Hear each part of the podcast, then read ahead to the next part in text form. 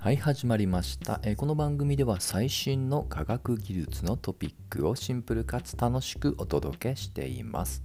え今日のテーマはキャッツアイ回答とシチズンサイエンスと題してお届けをしたいと思います、まあちょっとタイトル分かりにくいです自分で言っててそう思いました、えーキャッツアイと聞くとおそらく、まあ、そこそこ年齢がね、えー上の方はあの子供の頃見たね、えー漫画を連想する方多いと思いますね。まあ、女性3人組の女怪盗の物語でしたよね。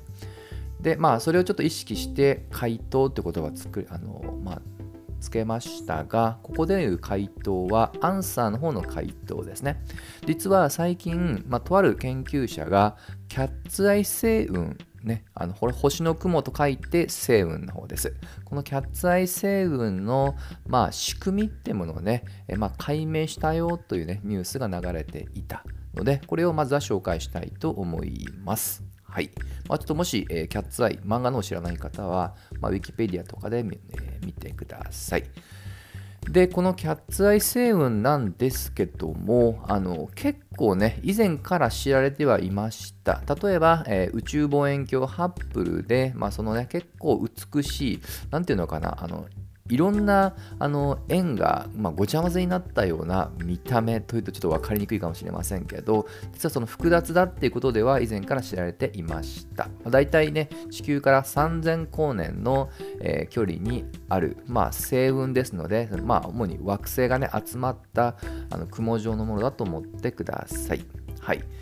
でこのキャッツアイ成分なんですけどもあの結構ね謎の現象、まあ、要は動きがあって、でえこれの、まあ、解明っていうのは、ね、以前から注目はされていました。でそれを今回とある研究者が初めて、えその3次元モデルを作って、まあ、その結果として実は中にある連星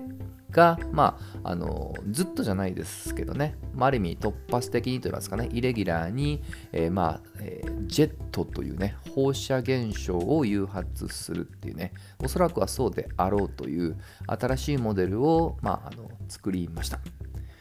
と今研究者って言いましたけどなんとこの方はまだ高校を卒業したばかりのクレアモントという、えーこれアメリカの学生です。はい。ただし今の話は、えー専門誌にもすでに今年の9月に掲載をされており、まあ、この方はねこのまま、えーまあ、研究している当時は当然高校在学中でしたので今時点ではスタンフォード大学に進学する予定だそうです。はい。まあ、完全に彼ね、まあ、1人だけでやったわけではなく、この3次元化するにあたっては、そのモデリングソフトをね、開発した、まあ、プロの方に、まあ、助言を求めて、まあ、ただね、助言を求めたんですけど、あくまでそれは 3D を作る手段としてですので、今回の研究は歴としてこの方の偉業ですね。すごい、本当にすごいですね。18歳になるんですかね、おそらくは。でこういった実はあの、まあ、けん学生の研究を称える実はコンテストっていうのがありまして、えーこれは ISEF インターナショナルサイエンスエンジニアリングフェアと呼んでいる、えー国際科学技術フェアというものがありこれはの国際的かつ中高生を対象とした科学コンテストなんですね。でこれ今回の研究は堂々と物理学天文学で1位を獲得していますと。はい、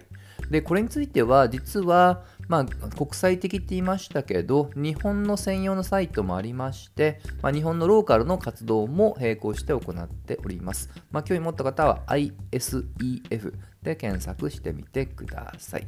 よくあの数学オリンピックって聞いたことあるかもしれませんけど、まあ、それの科学版みたいな大まかにそんなイメージで対象は基本的には高校生までですと。はいまあ、結構あのこのサイトには、えーまあ、いわゆる啓蒙書っていうんですかねその若い方々が、まあ、科学に興味をね持っていただけるようなね書籍とかも出してそれのアーカイブ見れますのでぜひ興味のある方は覗いてみてください。はい。で、えっと、もうちょっとだけキャッツアイの,、まああのまあ、解説をしておきますと、まあ、先ほどねあの中で連成があって言いましたけど例えるんであればあのコマの動きにちょっと似てるんですね。あのコマって傾きながらなんか回ってますよね。ああいったねちょっと傾きを変えつつ移動するような動きを再差運動と科学用語で言います。これ結構天体ではあの、まあ、地球も含めて多かれ少なかれそういう動きはしています、まあ、要は大きな動きの中にミクロな動きってものね、えー、別の角度で動いてるよっていうね、まあ、コマはねよくよく見たら結構不思議な動きしてますからね。はい、でこれに関して今回の研究は見事にま説明をつけることができたっていうことです。あの結構実はあのさっきハッブルがねもともと撮影したって言いましたけど、まあ、結構その不思議性もあって別の領域ハッブルって我々の目と同様、まあ、光光学系のま領域で見ます。でこのあのまあ、最近で話題だとジェームズ・ウェッブとかは、まあ、光学のちょっと周辺にあるねあの赤外線の領域とかが中心ですけど、まあ、それでも光学系に近いです。でこのハッブルにあの失礼、えー、チャンドラーの観測衛星という言葉もありましてそれは、えー、我々がレントゲンでねおなじみの X 線で覗くこともできこの、えー、チャンドラー、まあ、観測衛星は公式 YouTube チャンネルでまさに今話題にした、えー、キャッツアイセウンキャッツアイネブラの実は動画っていうものを公開してますので結構ねまあ不思議さがね動画で見るとより分かりやすいのでちょっとこれも関心持った方は覗いてみてください。おそらくキャッツアイネブラで YouTube 検索すると、えー、ヒットすると思います。はい。まあ、ちなみにあの途中でジェットっていうね、まあ、あのガスの放射って言いましたけどこの成分が、まあ、ジェットを出す以外にもなんとちょっと意外なことに何でも吸い込むイメージのあるブラックホールでも、えー、全てじゃないですけどジェットつまり放射をするっていう謎の現象もあってそれはねけんけんがく今も議論が続いているところですと。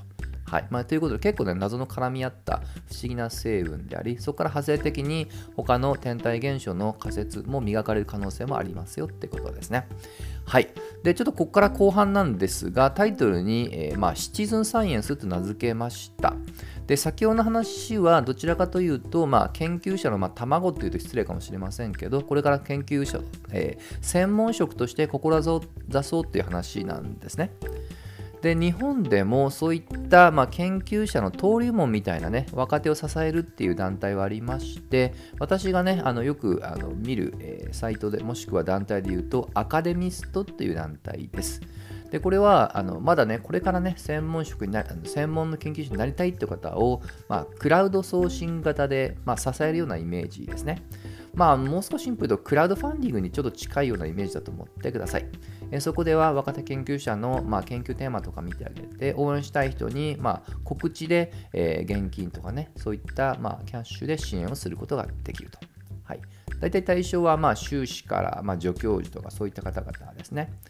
まあ、これもアカデミストっていうね、サイトがありますので、興味持った方は覗いてみてください。まあ、特にね、日本って結構あの博士課程出てからってなかなか職に困るっていうのはね、一般的な社会現象としては以前から知られておりますので、こういった活動っていうのはとてもね、社会的な意義は強いと思います。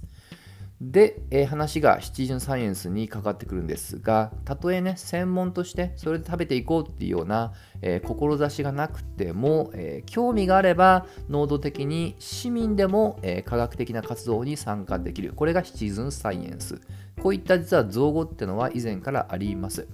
で、ちょうどなんですけど、2021年から NHK もこういった領域に関心を持って、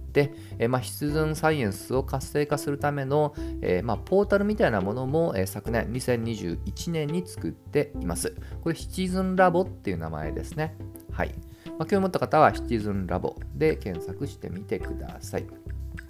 まあ、結構あの天文学の世界だと新しい星をアマチュアが発見とかね珍しくはないので、まあ、ただその天文学以外でもねこれだけま SNS に代表されるように、まあ、情報自身が民主化が進む、ま比較的最新の論文はねもう見れやすい環境になってますので、えー、それを専門家だけで閉じるっていう必要性っていうのは個人的にはないと思ってます。ですのでこういったある意味科学活動の民主化っていうのは、えー、先ほどのアカデミスト同様に意義は高いのかなと思います。ます。まあ、もちろんね、えー、誰でも情報が得れるからといって、もう俺が俺が的なね、ちょっとわがまま的な行為っていうのはね、できる限りやめて、あくまでプロっていうものは尊重し、かつそれを、えー、自己満足ではなく、あくまで、まあ、科学技術の発展、